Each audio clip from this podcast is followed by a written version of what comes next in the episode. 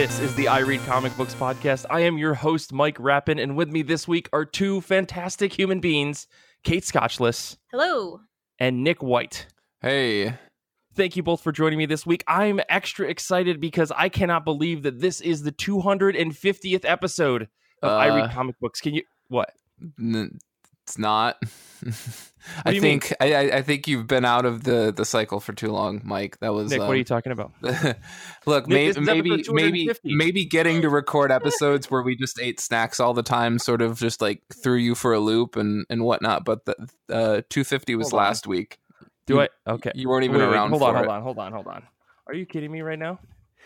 I mean, usually I'm the one who can't count, but it appears this time it's you. Son of a biscuit. Okay, this is episode 251. Ignore me. Uh, time is meaningless. Um, yeah. So, um, now I'm all thrown off. Um, yeah. I guess. Uh, let's.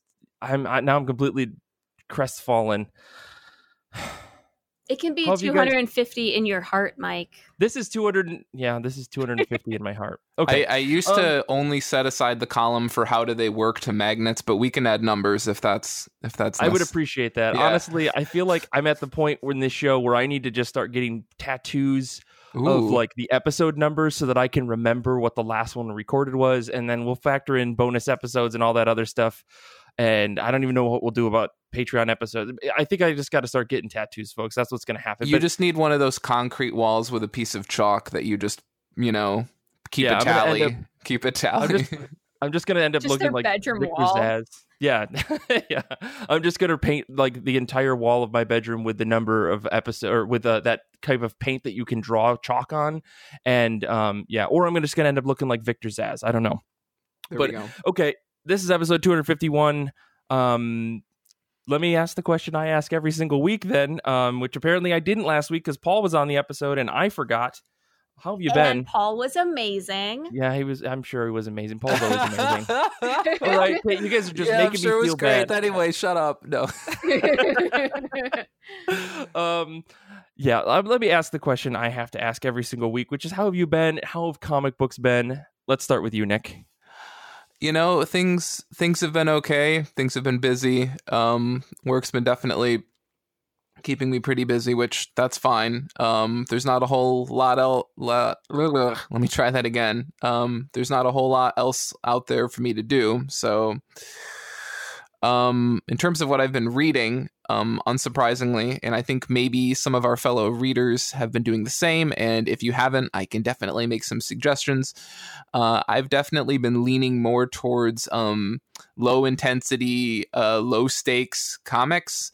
Um, I've also been leaning towards anything that does not, in any or in most ways, shapes, or forms, reflect or reproduce the current situation that we sit in Mm-hmm. um, on whatever socio-political landscape we're talking about. Um, so I'm talking about like those IDW Disney comics that they put out a couple years ago. I think some of them are still running.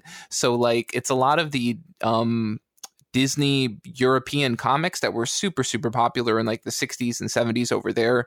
Many oh of which God, you and Kara every week. yeah.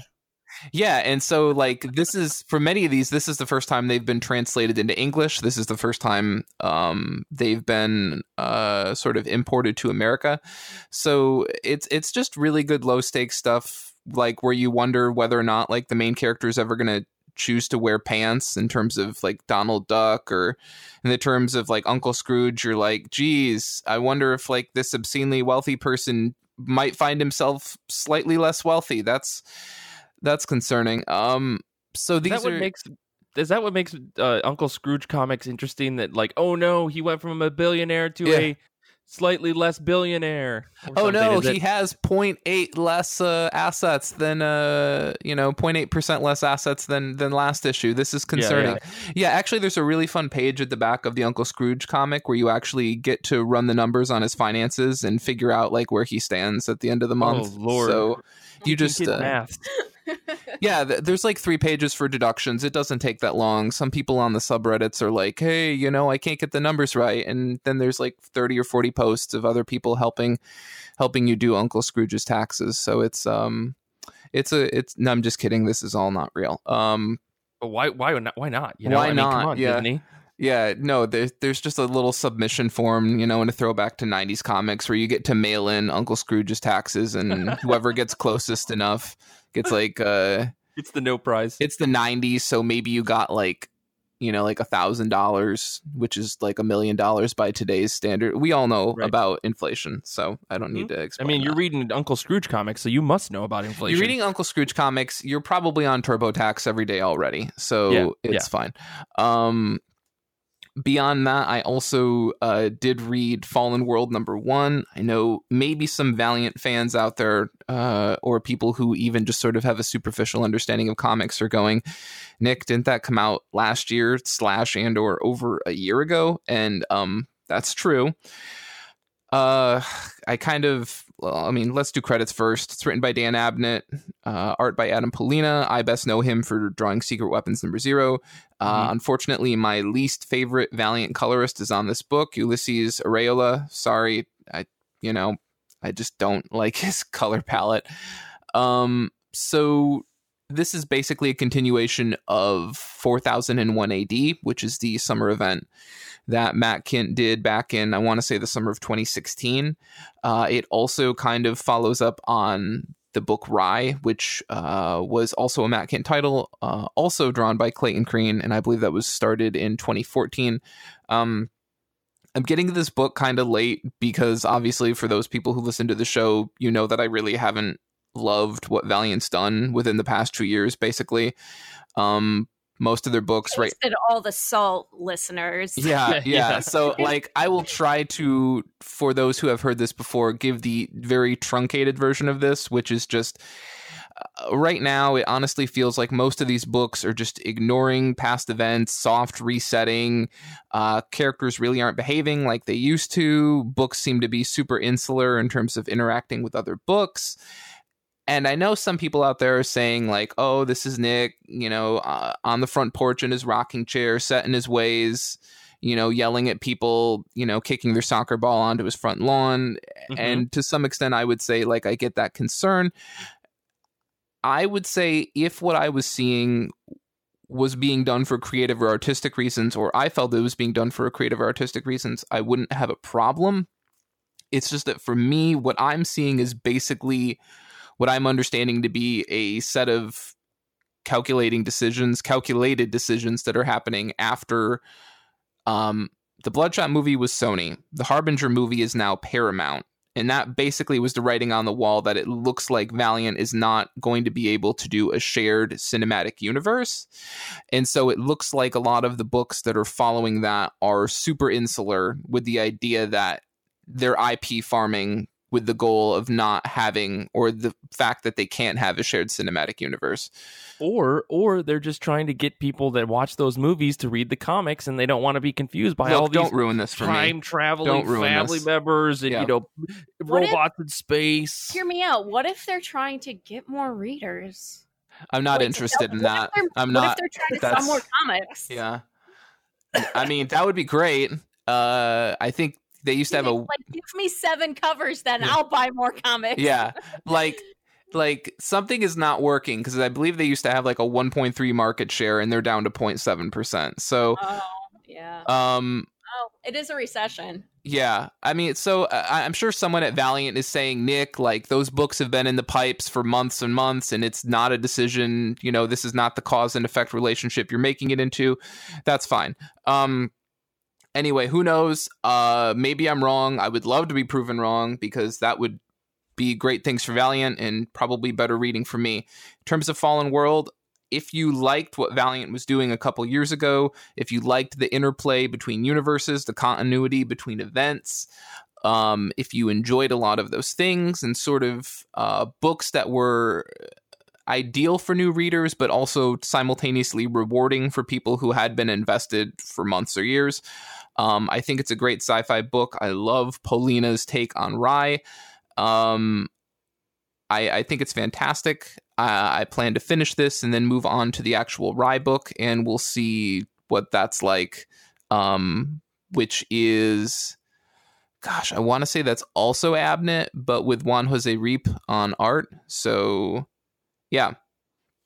That's All right. that's that's what I've been reading, and um, yeah, I would again, I would love for Valiant to to prove me wrong on this, but right now, I'm not really liking a lot of what I'm seeing coming out of of Valiant right now, and their obsession with getting big two creators that have just been you know sitting in the wings at, at Big Two Books forever.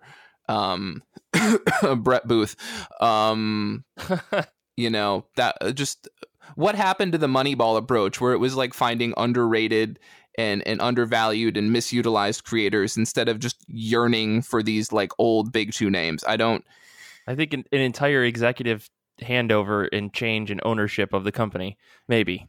Maybe. yeah it could be the fact that somebody two years ago basically got a majority stake in uh, valiant yeah it might be related to that Could be. anyway Could be. i'm not mad and i definitely didn't go on for seven minutes so you can put my gold star in the mail mike please You got it. thank uh, you Kate, what about you? Um, how have you been? How have comics been? I have been stressed. I mean, there's like a pandemic and everything, but my university, like so many others, was doing this will they, won't they thing where they're like, I mean, are we going to open all the dorms with like thousands of kids per dorm? Like, maybe. Mm, I don't know. And then, very last minute, after kids had already started to move in, the news reports keep saying that at least they did it before kids started moving in. And that is not true. There were Mhm. already, had already been a move in weekend. They had them like staggered out. So some kids were moving in really early. But anyway, Okay. Michigan State did officially say, "Mm, okay, never mind. We're going to go totally online. Notre Dame is like on fire right now. And like, we're pretty sure everyone at UNC is dead. So Ooh. like, we're going to go online. So there was that. Um, I was hoping that would make a lot fewer people move to East Lansing right now so that there's like fewer plague rats running around bringing all their diseases from wherever they move from Sure. uh, specifically one disease that I'm particularly worried about, but it turns out uh, we're still overrun by U-Hauls right now, so that's concerning. But anyway, so I've been stressed with that. Also, I'm doing my qualifying exams at the moment, okay. which is like the um, we're going to give you a test and like no pressure, but if you fail, you are out of the program. So it is Oh, one of those fun hurdles you jump through in a PhD. Um, it depends on your school and department for what exactly it is. But in computer science at my school, it is we're going to assign you a thesis topic. You're going to write us a thesis paper on it. We're also going to give you some questions, topic areas that are very broad um, that we're going to be able to ask you uh, an oral exam on, as well as a big presentation of your thesis. So you have like Okay. a committee, and you write your thesis, turn it into them, do an oral ex- um, exam with them where they drill you with questions, and then they can pass you or fail you. And if you fail, you're out with the master's degree. Uh, which would be a real bummer because I already have one of those. right. um, it was like extra suck. Um, and if you can also like pass with like reservations where they are like, well, you need to take some extra classes, uh, but otherwise you can stay, or you can like just pass, which is what we want. So Okay. doing that right now, working on this thesis. The thing about being assigned a thesis is it's not per se a topic you want to Uh huh. do a whole big thesis on. So it's fine. I mean, just getting it done. But that deadline is approaching. So I've been stressed. So I've been reading. I was like, this is the perfect topic that we're doing this week about books for your younger self because it was a Mhm. really good excuse to every night be reading books that I thought my younger self would like, like very comforting books. Yeah. So Yeah. I have actually read a lot of comics, but they're all books I'm going to talk about later because every single one I was like, yes, younger self, yes, let's Mhm, go. mhm. So the only one I'm going to talk about right now is actually a listen. So way back when the Nimona audio drama went on sale for a day for $1.99 and I was like that sounds interesting. I mean, I love that OGN. So for $1.99, sure, I'll see what this is about.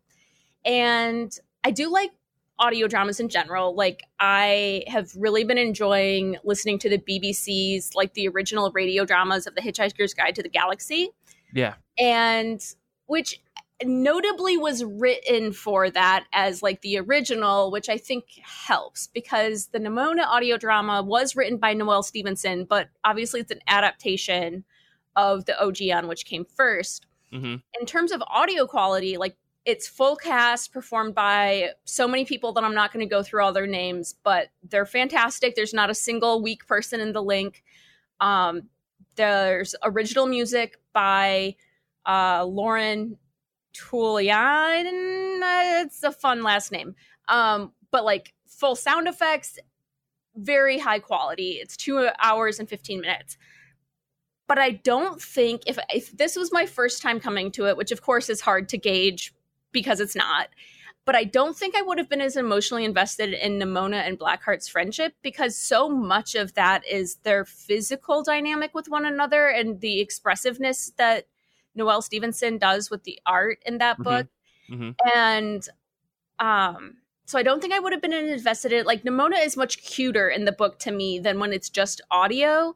Uh, Maybe in part because you just have an adult woman's voice for her versus Right. ever seeing her as I don't know. Like I I definitely felt she was much younger than Blackheart in the book, so they had much more of that like mm, pseudo daughter, pseudo dad vibe to me in the book, Yeah. um, which I didn't get much of in much of at all in the audio drama, and then um, which like a lot of the the words are identical, so it's hard like they basically make it work with the same speech with having like a voiceover narrator for a lot of it telling you describing the scene Right. so the um in terms of words it's the same. So i think a lot of that was like made me appreciate the art a lot more.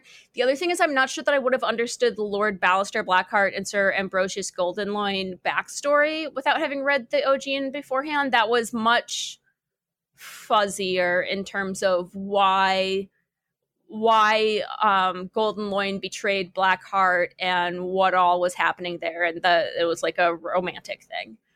Um unless i'm crazy it was a romantic thing in the ogn right I I took it to be that way. Like they were kind of spurned That- lovers, but that's like what that's i had too in my memory maybe that's just us inserting our own like maybe you know AU into the story. possible but seems unlikely with stevenson as the yeah, exactly. I So, agree. I agree. I was like waiting for that in the audio, and I'm not sure that I would have caught it. It's like kind of there, but I'm not sure that I would have caught it. So Right. those were the big differences to me. If you like Nimona, I would still recommend listening to this if you can get it inexpensively. I don't know that I would pay like use a full cost audio uh audible like credit on it. Um mostly because it's two hours. Like get get yourself a Brandon Sanderson doorstopper of a 50 hour book like um but anyway especially if you like the stuff like the bbc's Hitch- hitchhiker's guide it's fun radio Gotcha. dramas are fun to me so how about Well, you mike Oh, uh, well, I have been pretty good. I was having a very ha- stressful handful of weeks uh-huh. um before last week and then I took a week off from work like a planned like vacation. Kelly and I had like we were planning at the beginning of this year to go to North Carolina and go sit on a beach for a week and then the world decided to stop. uh-huh Um, and so instead, she and I rented an Airbnb up in like the kind of the small town of New York, uh, in New York State, and we just kind of went up there and stayed for three days, and just like stayed inside, ordered out dinner every night, and just like didn't do anything, which is basically all we wanted to do. Like we could have stayed at home, but I had this Airbnb credit that like because I had canceled an Airbnb earlier this year um, because of the the whole pandemic, and uh, the Airbnb was like, "Hey, instead of refunding you, what if we just didn't take a service charge and gave you all this as a credit?" And it was like six, seven hundred bucks, and I was like, "Sure, that's that's more than I was going to pay for this Airbnb." And so uh, we used some of that credit to go up and just stay for a weekend, and it was mostly just incredibly relaxing to just not have to worry about anything and not be at home and not have to be in a big city. Um, and so yeah, I had a very nice, relaxing week that was really needed because my um, anxiety was really getting to me before that. But in in that week of staying, I read a lot of comic books. Mostly, I read One Piece, but I did sit down and read uh, Love on the Other Side. This is by Nagabe. Um, this is from Seven Seas, the publisher, also the creator of the series The Girl from the Other Side, Siúil, a Rún, um, which is a really dark but also incredibly heartwarming story about a little girl who is trapped on the quote other side of the big like world. Um, in that there's like this medieval town eh, that where everybody lives on the inside and then there's the other side of the wall where all of these outsiders live and they corrupt people and no one knows what it is and it's really mysterious but it's about this uh, this outsider who takes care of this little girl um, and it's very very charming. Like it's probably one of the most interesting manga i have ever read. Uh, i highly recommend it to everybody who wants to see some very beautiful work done on black ink um, I, I, know i've talked about it on the show but anyways love on the other side completely unrelated to the series girl from the other side. It just happens to have a similar name. Um, it's a collection of short stories by nagabe that features anthropomorph- anthropomorphological animals and humans being in love. That's a really hard word for my mouth to say. Um, so you get like a story about a bat who is a vampire and has no reflection that thinks they're a human, and this woman who is in love with this this bat. And I was like, oh, this is kind of creepy vampire stuff. It's like, no, this vampire thought that they were unlovable, and this woman showed up and is madly in love with them, and it's them kind of accepting that that love from somebody. Um, and, and there's like it's it's just all little stories that are kind of creepy, but also really heartwarming. Like Nagabe has this knack for really writing that line of like, this is kind of creepy, but also I find this really charming. Um, so if I think this definitely isn't for everybody, I think if you're kind of weirded out by the uh, like idea of I, I, don't want to say weirded out by furries because that's kind. I feel like that's insulting, and I don't want want to be like that. But if you're not on board for like a- humanized animals, like being in love with humans and and things like that, maybe this isn't for you. But I think that um, this is a fantastic book. It was a really easy read. I really enjoyed every single story. They were the perfect length. Um, and again, it's it's all just kind of heartwarming stories about people being in love, and it's not like physical love. It is just like the idea of a, a father and a daughter, or the idea of you know someone who doesn't think they're deserving of love finding love in in the strangest place. Um, and yeah, so I think I want to read everything by this creator. I, I know that I need to get down and sit uh, sit down and read the Wise Wise Beasts of Wizarding Wisdoms that Nagabe also did. It's like a it's a BL kind of story. Uh, the summary is Deep in the forest lies a mysterious school of magic, wisdoms and institutions attended by beastmen of all kinds. These studious fantasy creatures have come to live, learn, and perhaps even fall in love in this enchanting space. In this collection of BL stories by master mangaka Nagabe, follow the beauty and surprising humor of magical beasts with human hearts. Because you know what this i don't know what it is this creator has a very a very specific type of comic that she wants to make and i'm here for it every single time um so I, I need to read that one but love on the other side i highly would recommend that if you want just an interesting uh, collection of short stories that isn't like a Junji Ito horror or your typical shonen um, like one shot. I, I think yeah. this is really really good. Um, the other book I want to talk about is Undone by Blood, numbers four and five. This is by Zac Thompson and Lonnie Nadler with art by Sami Kivelä. Uh, this is from Aftershock Comics, and I, I, think I've talked about this series on the show as well. Um, but it's a it's a story that takes place in the early 70s. Our main character, Ethel Grady Lane, returns to her hometown of Sweetheart, Arizona, with one thing on her mind: killing the man who murdered her family this is a very serious book in comparison to Love on the Other Side. Um, but man, if if if you're looking for a western, like this book hits that. I, I know it takes place in the 70s, but um, it's parallelized or paralleled with a story that is like from a prose book in this in the world of the comic that is a western and you can see like this parallel story being told in the book as well as with ethel's story as she tries to figure out who the person was um, that murdered her family. And i will say with the last two issues things get incredibly intense very fast and then it ends. Um, and this first book uh, this first five issues is like the first quote unquote story in this i guess ongoing series that's going to happen of maybe focusing on different characters or something. I feel like Zac Thompson and Lonnie, Lonnie Nadler, great great team of writers. Um, I'm hoping that they'll turn this into like a criminal style story, uh, like Ed Brubaker and Sean Phillips' Criminal, where it's just different stories that kind of take place in the same universe. I think this has the potential for that. Um, but yeah, if you're looking for like a good Western revenge story, there's anger, violence, and justice all in five issues, and I think this is going to be a really good read in a collection if you're looking for that. So anger yeah. and violence is really all I want ever at all times. Yeah, I think you would. I think like, you would like you this. You know me. That is my vibe. yeah. Yeah, I think you would dig this. Uh, maybe not, but uh, yeah, let's let's move on. We're running really long here, so um, let's talk about our comic picks really quick. Comics are coming out on August twenty sixth, two thousand and twenty. What are you guys excited for this week? I'm going to jump over to you, Kate. I'm excited for Kodi Volume One by Jared Cullum. Um, this is an IDW book for all ages that looks exactly up my comfort read alley right now, where it's a story of friendship between a bear and a little girl. The girl, Katya, goes to spend the summer up in Alaska and becomes great friends with this bear, obviously, Kodiak bear.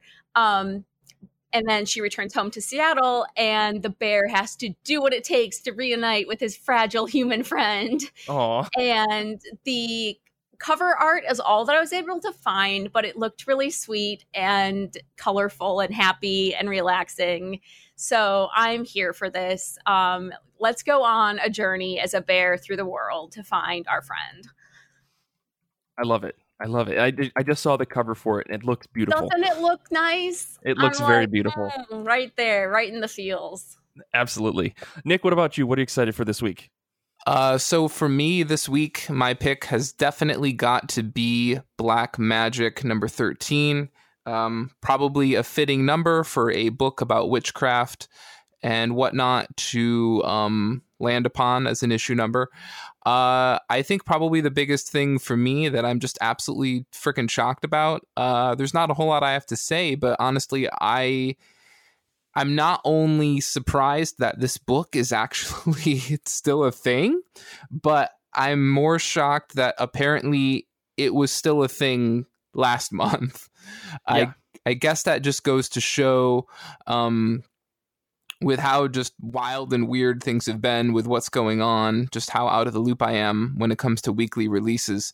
And uh yeah, that's it's uh I'm just so happy to find out that it's back considering um issue 11 came out in March of 2018. Um Right. Right. most most books don't take a hiatus of 2 years and 4 months and uh come back. That just Un- unless unless you're heathen. yeah yeah oh my goodness so um i mean i, I guess apparently like Or a lot of this isn't actually a lot of it is actually rucka deliberately delaying things so that scott had enough time to draw a great amount of the arc before issues started coming out so Yeah. I guess Scott was also moving in the middle of this arc. So yeah, and and again, you know, it doesn't really matter. I don't really care why you know the book's delayed. I'm just happy that it's back, and you know, uh, just I guess one positive about Image Comics because you wouldn't have been able to tell DC, you know, can you just give me two and a half years, please? Um, Right. Right. Um, so Well, yeah, I I also had that book as as my pick, but uh, yeah, because I was just as shocked that issue twelve came out. Like in my mind, I was like, I, "Is this book done? Are they moving it to graphic novel?" Because I don't think that there was any talk about it getting canceled. I think it was just extreme delay. But you know what? I'd rather have eight months off, six months on, than you know than having sporadic issues kind of come out whenever because it's really hard to track and keep like keep up on those kinds of stories. So I'm hopefully this means that books will just come out through this arc at a regular pace and we'll have a couple months off. I mean, I would much rather do that as a reader. But yeah, um, my my pick for this week, other than Black Magick, was uh, Hellions number three. This is by Zeb Wells, uh, Stephen Segovia uh, on art, David Curiel on colors, and Ariana Maher on letters. Um, I will be completely honest here. This is one of those X Men books that I was certain I was not going to like when it came out. It is full of B, C, D list X Men characters that I have really no context on. Um, but it's some there's something about these like bad quote unquote mutants that is extremely fun. Uh, I mean, the team is wild, right? It's Havoc, Orphan Maker, Nanny, Wild Child, Empath, Scalp Hunter, and Psylocke, aka Kwannon. Um, you could like- just those could all not be X Men, and I wouldn't know the difference. listen, You listen. As someone who watched, as someone who watched the Suicide Squad roll call video from DC fandom yesterday, like It's the same watching thing, that, it- right? it's the same exact thing. I was like, "What? There? What? Who are these? There's a polka dot man. What the fuck is happening?" So, like, that's that's exactly what this team is. And I, I was so just like, I don't think I'm Uh. gonna be into this at all. It's really weird. But I forgot. X Men isn't in the title. There isn't even an X in the title. Those are my two hell- criteria. My name is Mike Rappin. This is how you become an X Men book. Typically, yes. I mean, you are 100% 100% right. I mean, the, the thing is like I forget that Zeb Wells is a very deep diving writer. Like he he he likes to go into the weird stuff and like the side characters and stuff. He did that on his run of Spider-Man way way way back in the day when they were doing three Spider-Man books a month. Back when I was re- reading Amazing Spider-Man. Um, and I always enjoyed his issues. I know he did stuff for New Mutants for a while that I don't remember reading. I think I just wasn't reading the New Mutants book at the time, but nonetheless, he, he's a pretty talented writer, and really, I like this book. I like this book a lot. Like, I, I in my head, I'm wondering, is this why people like the Suicide Squad comics? Is it? Do I like Suicide Squad? Is that what I have oh to read God. now? Um, I mean, it, and like, don't get me wrong. Like, I'm not trying to make that like one to one comparison because I don't think that it's actually right. But this book is like dark and weird, and it's it's funny when every single character is an edge lord.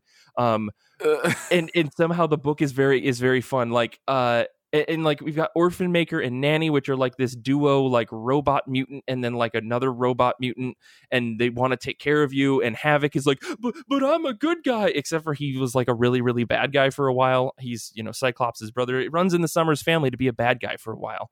Um, Wild Child it's, is it's like on the to do list of every Summers family. yeah, every Summers child has a you know a path that they have to take. Eventually, they will be the villain. I'm bored. Um, I can't think of anything to do. Have you tried? Yeah, so, uh, being a bad guy?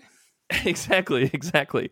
Uh, so i don't know something about this book makes it really work and I, re- I really love the first two issues. There's twists and turns left and right that i feel like totally makes sense and i really really like that. So um, looking forward to it. I was going to pick x factor but i didn't think i wanted to go on a tirade about how clunky i thought the first issue was again. So um, yeah. But anyways that's that's my pick for this week. We again we're running long. We're, we're to take a quick break. When we come back we're to revisit a topic that we talked about almost 100 episodes ago so we'll be back in just a second.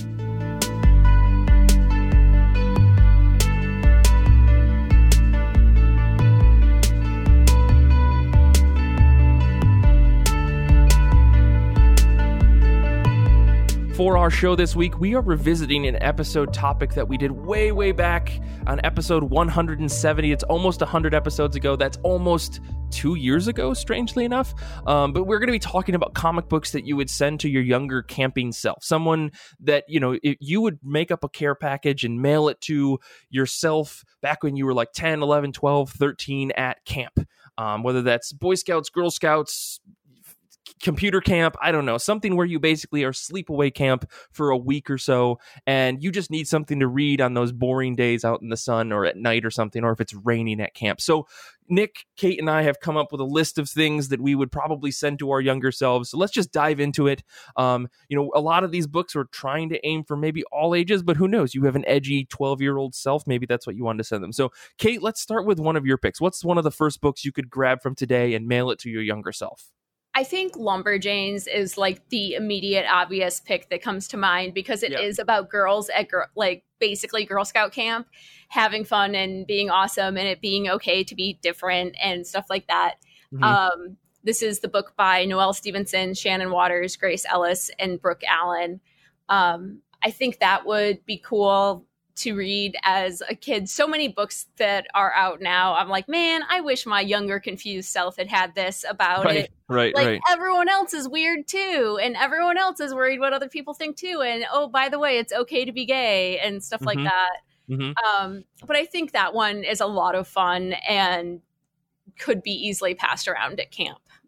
Um, in the same oh, yeah. vein by Noelle Stevenson, Nimona, I think would be a lot of fun. And I saw mm-hmm. that was on your list too, Mike. Yeah, Nimona is definitely one of those books that I appreciate now and I also think that the younger me would be like, "Oh, this is kind of funny. Like it's really goofy yeah. that this person is wants to be a villain and like it's such a switch on like the typical type of story um that you know it, i think that i would have appreciated as a kid to be like yeah this is kind of weird and niche and like no one wants to be the bad guy except for these two and like I, I think that it would have been a book that probably would have stayed in my head for a really long time. Like I don't know if you guys had this when you were little or l- younger, but like you read a book and there are just pieces of it that really really get locked into your head and for some reason you know even 15 20 years later you kind of come back to it and reflect on it and be like this is something that maybe d- defined some of the stuff that I did as I got older, or it was a story that I kept coming back to as being this is so unique. And I think that if I read Nimona when I was like you know 11 or 12 this would be one of those books. Um, and it's something that i want to give to like every younger reader who's out there to be like look at this alternate take on like a fantasy style story about dragons and castles and um, just being like a villain but also not being a bad person. And i because Yeah. i think that that's something we that book d- explores really really well Well, and it really gets to that thing that is so common in kids is you're treated badly, so you feel like a bad kid, and so you act like a bad kid, but actually you're not a bad kid, and that Mm-hmm. Right. like that, and I, that's definitely one of the reasons that I think it'd be great for my younger self at that point. Um, I also just think the fantasy elements are really attractive and appealing to younger, at least younger me would have been Yeah. all about that. I mean, what there's a character who can transform into a dragon. yeah fuck yeah give me yeah. well, yeah, I mean, I, I'm I'm right there with you. I think the idea of transforming into a dragon was very attractive to me as a little kid too. So I totally get that. Um, but yeah, I, I guess like Nick, what Nick, what about you? What's uh, what's on your list? At least one of them. Yeah, so like definitely one of them for me, and it's sort of like a blanket category, but like I mean outside of like me sending myself like two Greyhound tickets to come back home and uh and the child protective services number to call and report my parents for sending me to camp, how dare they? No, How. Uh, hello, are would you like to report camper. something? Yeah, my parents sent me to camp. What the hell? Oh, you were that camper. Oh, Oh. my Uh. god! As a camp counselor, I know you now. I know that kid. yeah, well, you don't know because this kid made sure he never got sent to these places because, uh, you know, He acted out. He I- acted yeah, out as a I- kid. um, so like definitely like if we're talking like 13 year old me, I kind of did the math on this, and this would have been like right around right before Star Wars Episode One, and considering like Star Wars was the only you know like Nick White interest tunnel vision was Star Wars from like Mhm. 92 to like 2004 um this definitely would have been like still within tho- those confines and this was definitely when I was like going to the middle school library at school, printing up every single page of the Star Wars uh, Episode One website and putting it into Oh a God. binder, so I Oh could Hell yeah. so I could have access to the website offline when I went home and I could read all of it. oh my gosh, we are learning things about Ki- Nick today, people. My point is, no, this is not. This is exactly. If someone's like, could you like just like. It's not really a prediction because it's the past, but could you like just tell me about Nick as a child? I'll be like, well, he hasn't told me, but I I can tell you Nick as a child. yeah, yeah. yeah like so i guess what i'm saying is like i was clearly still into star wars at this point and Yes. so if i was giving myself books back then it, it I, I think it would be easy to say like send back the the marvel stuff Sure. the sure. 2015 onwards marvel stuff but knowing me at the time like i would have been like nah man i want that weird shit so Right. so we're definitely talking like dark horse star wars um oh, yeah, especially like the end of the end of Dark Horse having the license stuff, which was really bizarre. Oh no, I'm not even talking that. Like I'm talking like years before that when Marvel totally forgot that they had even given away um the license to Star Wars. Like I'm Sure. ta- I'm talking back when basically like the editorial oversight was more or less like um like Lucas more or less would call Dark Horse and be like, "Hey, uh are you still making Star Wars comics?" "Oh, you are?" "All right, cool, bye." And like that was it like that was it that was that was how much they paid attention i mean researching this episode last night i re I, I i located on comiXology unlimited shadows of the empire number five which i had a print copy of when i was a kid and i read this thing to death and it was one of those terrifying moments where like you reconnect with something that you read like 400 times as a kid. You mm-hmm. haven't seen it in probably over 20 years and yet like every panel you're like oh my gosh i remember this. Oh my gosh i remember this. Oh my gosh i remember this. And i love that stuff. I love that stuff so much. I think i would have absolutely adored it as a kid um especially because you know this was still legends continuity and whatnot so it's Mhm, sort of all mhm. connected with everything i knew. So definitely mid 90s dark horse comics would have been the best absolutely the best. So you're basically just sending comics to yourself that existed at the time you were at camp. Basically existed at the time, but I neither had the money or the connections to access them at that point. Yes, exactly. I see. I see. Thank Yeah. you, future self, for having the money to buy these comics for Yeah. me. I mean, like, uh, you know, this was back in the day when, like, when I got comics was like when I got sick, and my dad was like, "Well, I better go get the ginger ale." You know, from the store, and here's Right. the comic rack, and so you know, I got that, and I Mhm. got the Droids comic that Anthony Daniels apparently um, co-wrote. Which, if he did, I would definitely disavow that. Um, but books like that for sure. Gotcha. Gotcha. I mean, I, in in that same vein, then, I mean, I, I'm looking at books like, I, I was like, you know, I really want to send something to myself that would be like transformative and it would make my mind richer. But like, Oh, don't try absolutely. this. No, no, th- this is not the kind of stuff. I, I mean, like I said, I think in the last one, I, I wanted to send back Super Mutant Magic Academy because, like, I think that's also kind of like a Nimona, like, haha, the entire time. Like, it's very sarcastic. You're just gonna send back very fun. yourself like Watchmen and like Batman no. Year One and no, no, no. So, but that, that's what I'm saying. I don't think I want to send anything that's going to be like, let's teach Mike about this thing. Instead, Right. I would send myself One Punch Man, right? Like Yeah. One Punch Man Volume One is like, like pedal to the metal, like action in your face, explosions with some stupid gag humor that I think I would have, as a 12 or 13 year old, found really, really funny. I'm sure that I would have been confused about reading right to left, but after I got over that hump, I think I would have been like, this is. This is just dudes having like big muscles and fighting each other, and then like everyone has superpowers and blah blah. You know, I would have been all about like the Hero Association and all the stuff that they do. Um, I mean that that comic, that manga is like super just action packed. It's everything that I think I would want as a kid. Um, just reading, I realize that it's a little bit more, more mature than probably what a 13 year old should be reading. But then again, at the time, I thought I was pretty cool and I was watching R rated movies and getting scared by them. So. God, I watched had that Terminator 2, Mom. That means you can't tell me what to do. Yeah, I mean, it's like I mean, I would go to my aunt's house, aunt and uncle's house, and I would sit down and I'd watch like like action movies from the '90s that I had no right to watch, like movies that were definitely rated R. Yeah. Like, there's a mo- what's the movie with Geena Davis where she like loses all of her memory and then becomes like a super assassin? Do you guys know what A League movie of I'm Their Own? about? Was No, that a not League of Their Own? No, that's definitely not it. Not a League of Her Own. Oh no. Um, but no, No, sorry, like it was I- a different Geena Davis movie. I guess. No, I mean, I I would definitely want to read something like One Punch Man that's a little bit older than my age range, but at the Is same that like time, like, Femme Nikita, Mike? no, I, I don't think that that's what it is either. I'm trying to I'm trying to find it, but like either way, it's like uh, it would still be just like something that I think would be like advanced for me, but at the same time, it would be something that I really really like. I don't know.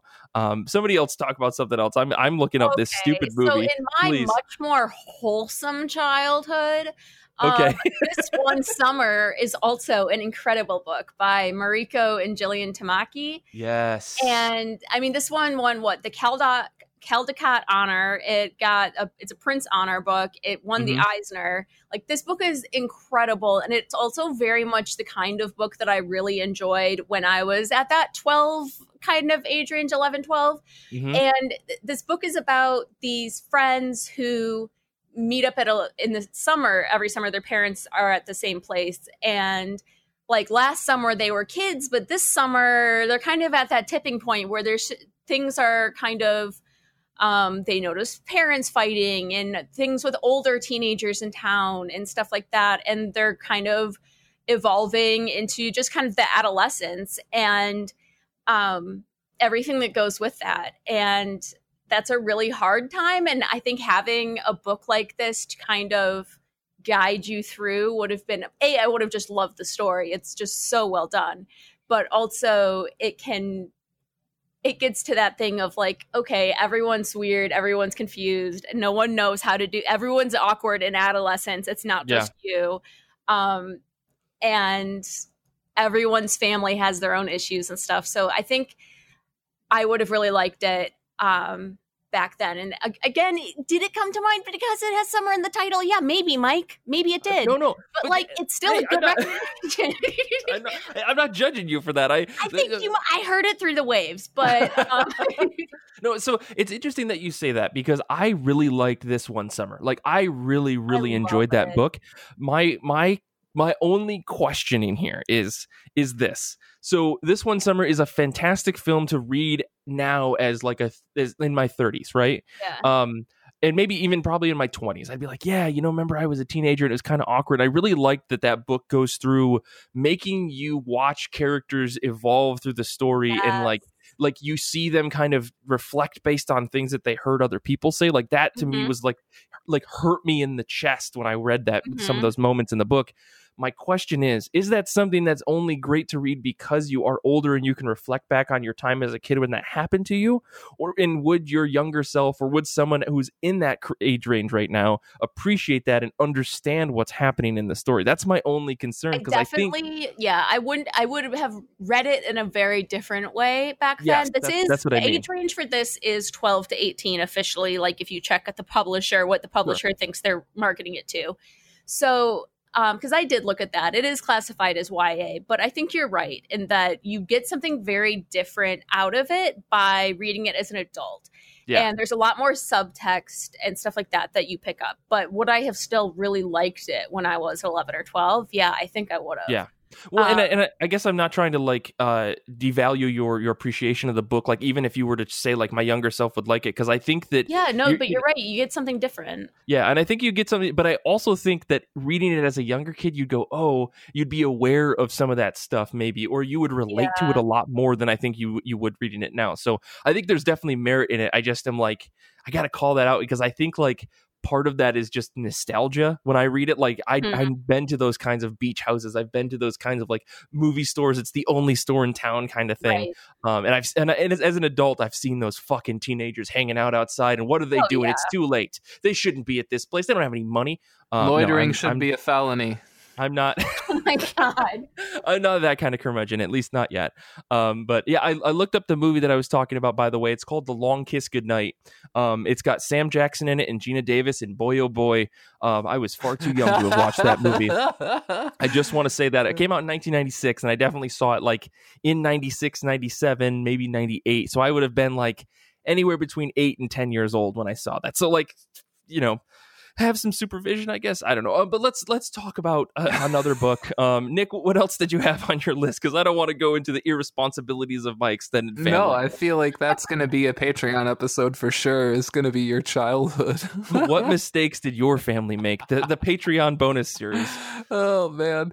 Um like another one for me would would probably have to be like uh like Future Quest by Jeff Parker and Doc Shaner.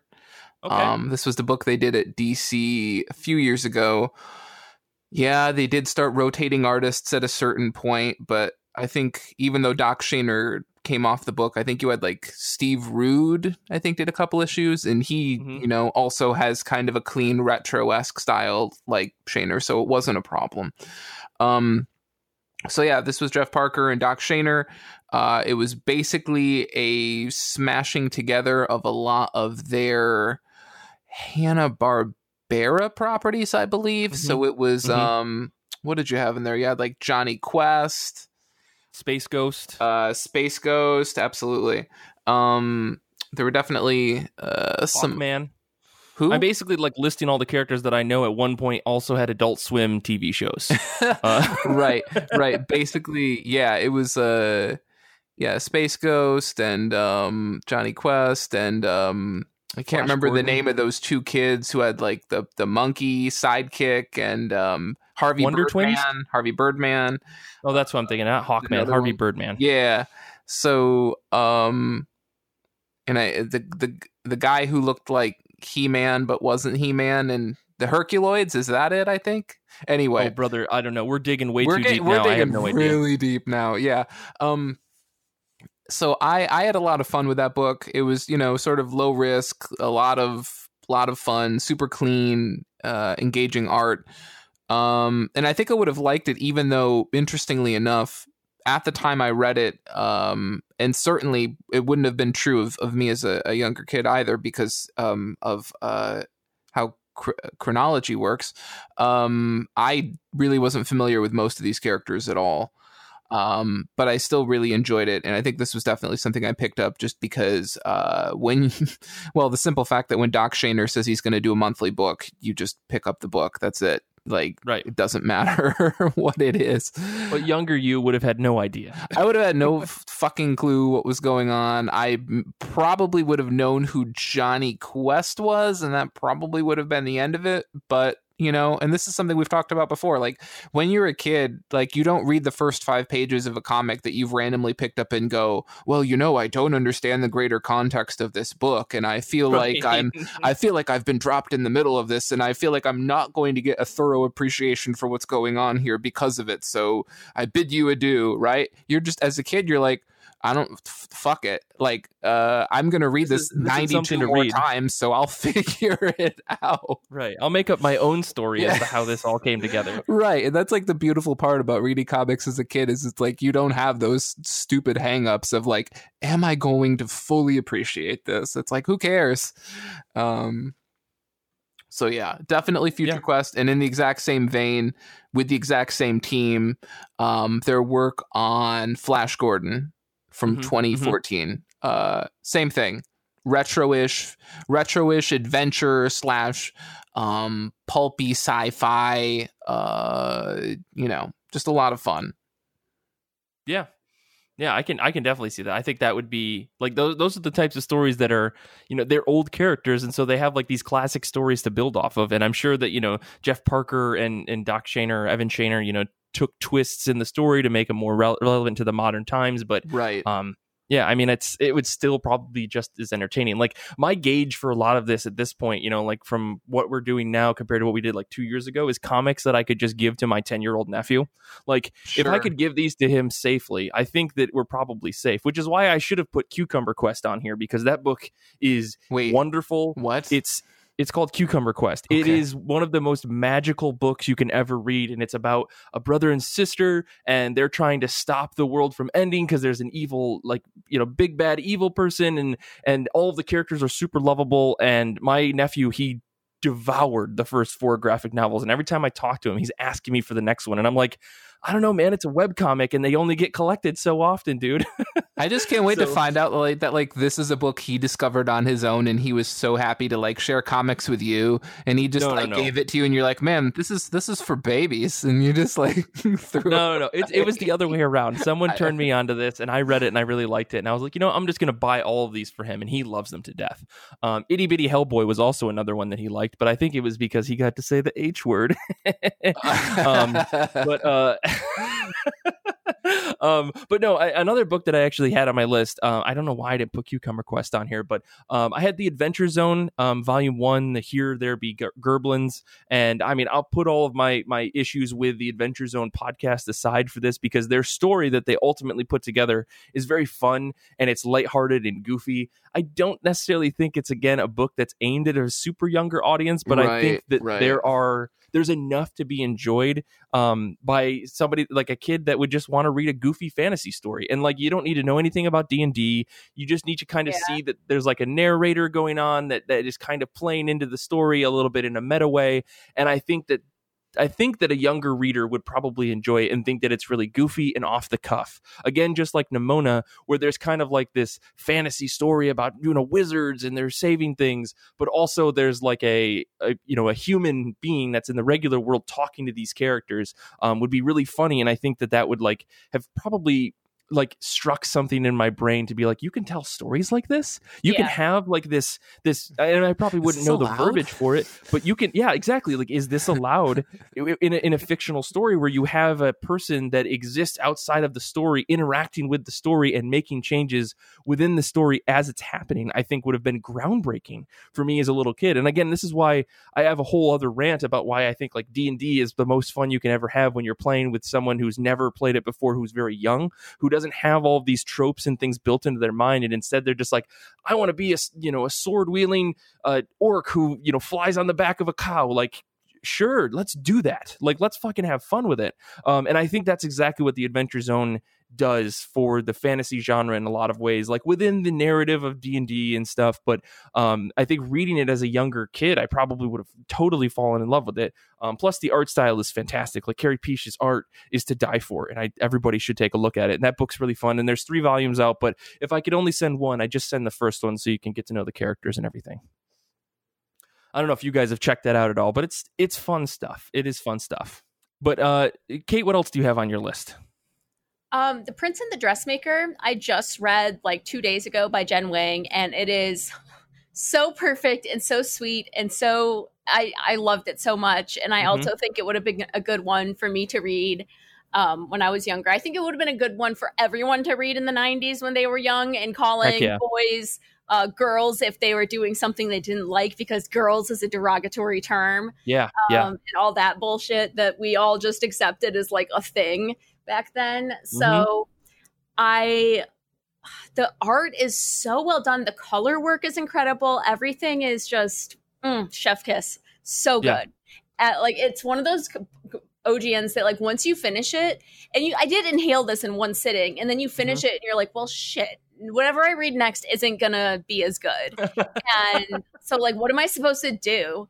Yeah. So I think it would have been perfect for like a rainy day at camp kind of read. Hmm This is one of those books when I finished it, um, was like, I don't understand how this isn't a Disney animated film. Yes. Like the the, ent- the entire thing from beginning to end feels like a Disney film.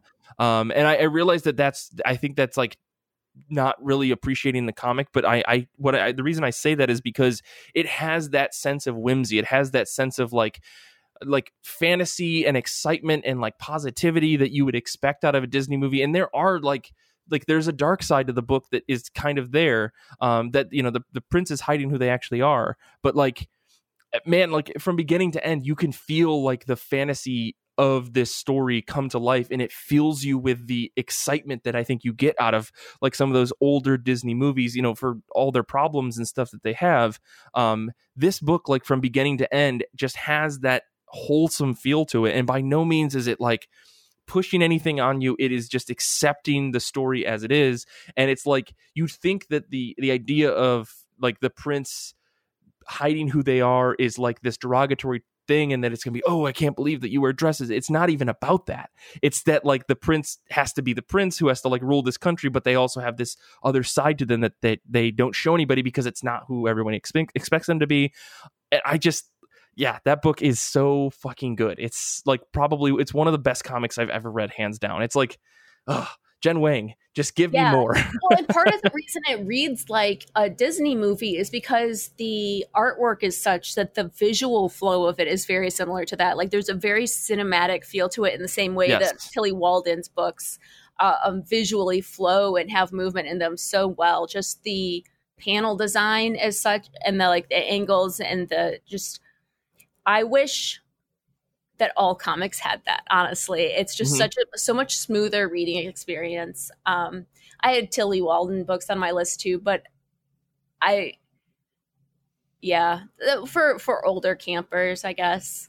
Yeah the- Um, these are for the like- camp counselors well no. I mean like i still did camping stuff when i was a teenager. Yeah yeah. But like spinning and on a sunbeam both are about kids going through that whole adolescence phase of trying to figure out who they are and what they want and kind of found family aspects which i think goes well with camp.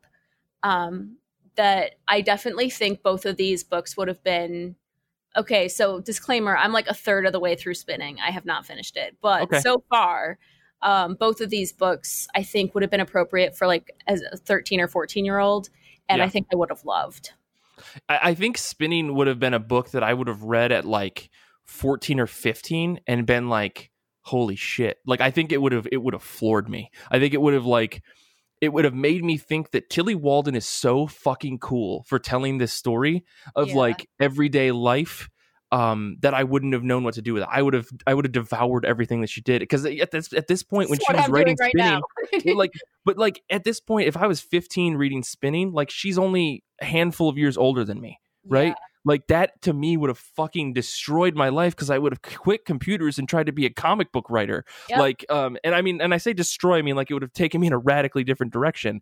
Um but like that's the thing about that book is it's so raw and she's such a talented creator um at such a young age. It's mind-blowing. And i think like i would have read the afterword and i would have been like she's only how old? I can do this.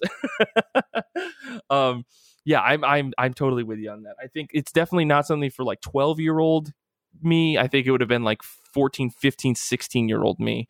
Um, but yeah, I, I definitely I think that that should be on the list here. Um, Nick, what about you? What's what's one more you've got in your bag? Sure. Um, I I would have to say I think. Um, I mean, part of me was tempted to say like the 2012 reboot of like Ninja Turtles, but Mhm. like Ninja Turtles 1999 was basically, I think, probably at a point when they were like probably totally off everyone's radar. So I don't think you could have gotten me to get into that uh, at all at that point. But I think Atomic Robo would have been a pretty safe bet. Um, this is by writer Brian Clevenger, artist uh, Scott Wegener. Um, I've I've often called this book kind of like the slightly more YA version of Hellboy. Uh, it's basically Hellboy if you want to sleep at night. Um, because no you've- horrors. right because you've got you like you've got this like really interesting um protagonist who you know has these really unique abilities and he seems to sort of uh, be immortal or doesn't age. And so you have this character that exists in all of these different periods of time right? And kind of interacts with different elements of history some of which are kind of like real some of which are kind of speculative or or, or conspiracy theory oriented. So, like I said, it's basically Hellboy, except like you might actually be able to go to bed when you finish it, which is why I would be sending this and not Hellboy. Um, in addition to like like you said earlier, like I probably wouldn't feel comfortable being like, "Hey, check out this book with Hell in the title." So, um, so I I- I think this would have been a pretty good pick for someone who had an overactive imagination and really didn't need any encouragement in terms of like struggling to get to bed at night. So like this would Yeah. be big. On the same vein, I would also just to throw in one Valiant book. I would say Matt Kindt's Rai. I think I think it's a smart, fun book. But I think back then I would have been like, oh my god, this book is like the smartest thing ever. This art is the craziest art ever. I think I would have absolutely been floored by it. And of course, it would be science fiction. So like, how could I uh, say no to that? So Right. um, I mean, yeah, I, I think Rai would almost be, I think, a bit too much, but I also would have yeah. Coming close to like the age where I was like, The Matrix is the coolest thing I've ever seen in my entire life. It was 1990. I mean, it was 99 for me. So yeah, Matrix would have been yeah. Yeah, Yeah. I'm thinking like eh, yeah, 99 would have been like 11, 12 ish and like yeah, that I think I would have fallen fallen hard for a book like that. I totally get it.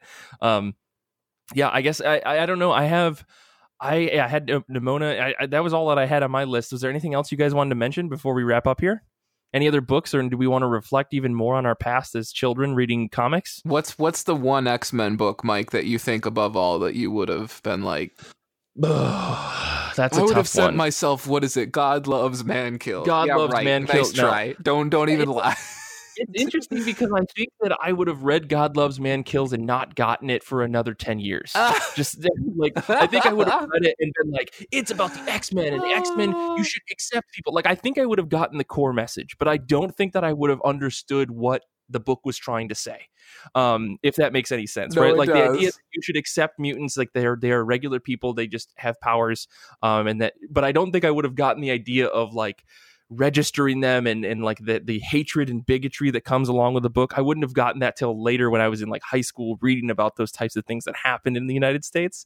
Um, if if I had to pick an X Men book, I I man, I'm hard pressed to say like anything because there's so many books that are just like they're all just heavy. X Men books are heavy. And maybe maybe I would have picked like the Mister and Mrs. X book, which Okay. is Rogan gambling. Go go to go to counseling, and like they also are in love, and like that was my thing. Even as a kid, like I loved Rogue and Gambit, so like I would have been all on board for that. Okay. Um, okay. So may- maybe that would have been one. Um, I, I want to say X Men, the worst X Man ever, but I also think the only reason I really appreciate that book is because of the reflection on like the X Men line as a series.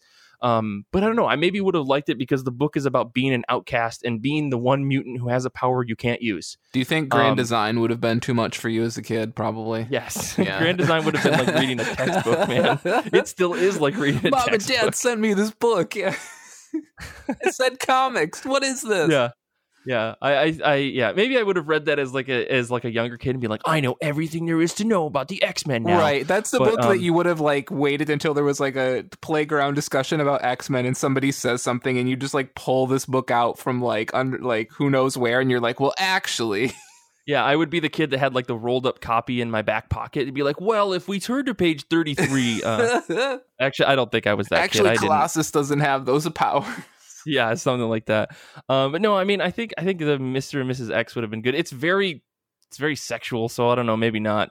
But uh, who knows? but then again, you Again- were watching that one. Again, I watched the long kiss goodnight, so you know what? I I could handle anything. um, yeah. Uh, but yeah, that's I don't know. That's that's all that I have. Um, yeah, Kate, did you have? I think Kate, you have one more that I just want to I just want to gush about for a second. Uh, check please I, so this would definitely i would not uh, send except to like the older teen camper me but we didn't Sure, talk sure. about how old we were talking the, Okay, the big okay. reason because there's while it's great in some ways there are some things that are kind of accepted or romanticized that i wouldn't want to like i'd want to be old enough to know that like mm, that's not great so because there's like Sure. hazing and stuff that's Right, like right, yeah right. this is just good good fun um in in this frat but overall check please is so much fun and so sweet and again it's that whole figuring yourself out found found family of like trying to fit in with this new group it's about a boy who goes off to be on a hockey team at college and kind of trying to fit in with the guys while also um being gay and not being out yet and i I don't know. I'm on volume two now. I love it. I'm like purposefully not inhaling this one because I read volume one in like a sitting. Yeah, And so yeah, volume yeah. two, I'm like reading a little bit of because when I'm all out of these feel good OGNs for the end of my day so that I can sleep, what am I going to do? Yeah. Got to make them last until a vaccine. What you got to do is you got to wait. You got to go back and reread it on the website where there's animated gifs and stuff built into oh it. my God. That's Oh what you gotta do. I will actually do that for Yeah. sure. It is. It's fantastic. But okay. Well, I think I think that covers about everything. Nick, you had the sixth gun on here, and I refuse to talk about it. Oh. Um, but uh, okay. Wow. just because I think that's too serious. It's too serious. okay. Um, Okay. also, I don't know enough about it to speak to it, but um, yeah. Uh, so I refuse to talk about it. But uh, yeah, no, this this has been a really fun discussion. I'm glad that we got to sit down and, and look back at some books that just make us feel good and are fun to fun to look into and imagine what what we what we would have been like if we had reread if we had read comics as younger kids or read these comics in specific as younger kids. Um, but yeah, I appreciate you guys, you know, putting together a list and, and reading some feel good books. So thank you so much. Um, but yeah, you can you can find us all on the internet. You can find Nick at Death Star Plans. You can follow me at Mike Rappin. You can follow the show at IRCB Podcast, where I try to post things, and on our Instagram, where we sometimes do sticker giveaways. So if you're not following us, you better get on that so you can get some free stickers. This show and our many subscriber only episodes are powered by fans like you on Patreon. Join now at patreon.com backslash IRCB podcast. If you haven't already, please rate and review our show on Apple Podcasts, Spotify, or wherever you listen to podcasts. You can join us on Discord at ircbpodcast.com forward slash Discord and make sure to tell a friend or two about the show. Infinity Shred is the best band in the universe. They do all the music for our show. Xander is a really cool guy, really fun person to be around, and just a great person to talk to. He also edits the show. Uh, I want to say thank you to Kate and Nick for being on this episode with me. Thank you to everyone out there who listens to the show, subscribes, rates, reviews, hangs out with us on Discord, comes to the book club. It's really, really fun to do that every other week. Um, and yeah, thank you to everyone out there just in general. And thank you to Xander because he's great. Um, until next time, though, comics are good, and so are you.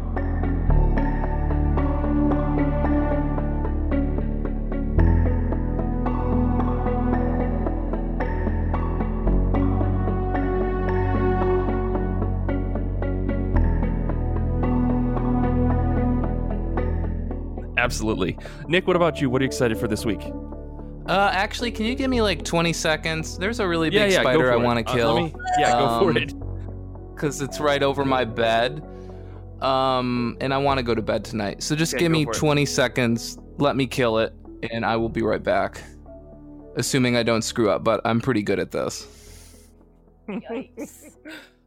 I moved an exercise machine into my apartment that my aunt found on the side of a Oh. road.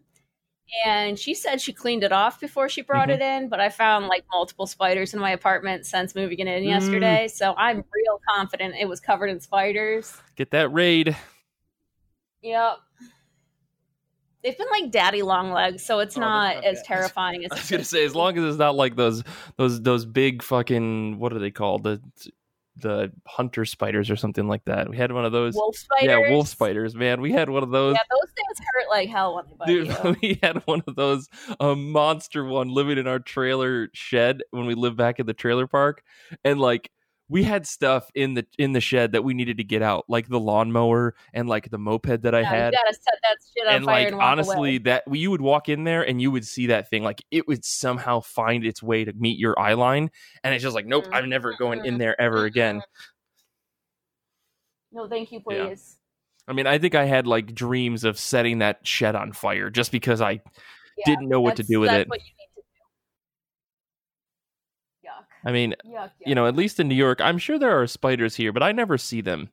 Um, but th- we have to That's deal with you know roaches and sometimes bed bugs. So I guess I don't wish that on anybody. Yeah. Roaches aren't fun. Yeah. They're hard. Okay. To get rid of. Nick, you're all good. Okay, Yeah, all good. All good. I appreciate uh, the listeners' patience. Xander's going I- to I- cut all of this out. Don't worry. I, I, I stringently ad- adhere to Eminem's advice when he said, uh, "You only get one shot. Uh, do not miss your chance to blow." Uh, this opportunity only comes right, once in so- a lifetime, or whatever.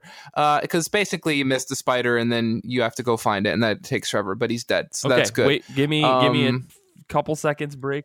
Yes. Give you a break and then cut Yes. into my book. Absolutely, Um, sure. yeah, no problem. ahead. We'll do. Uh, so for me this week, my pick has definitely got to be.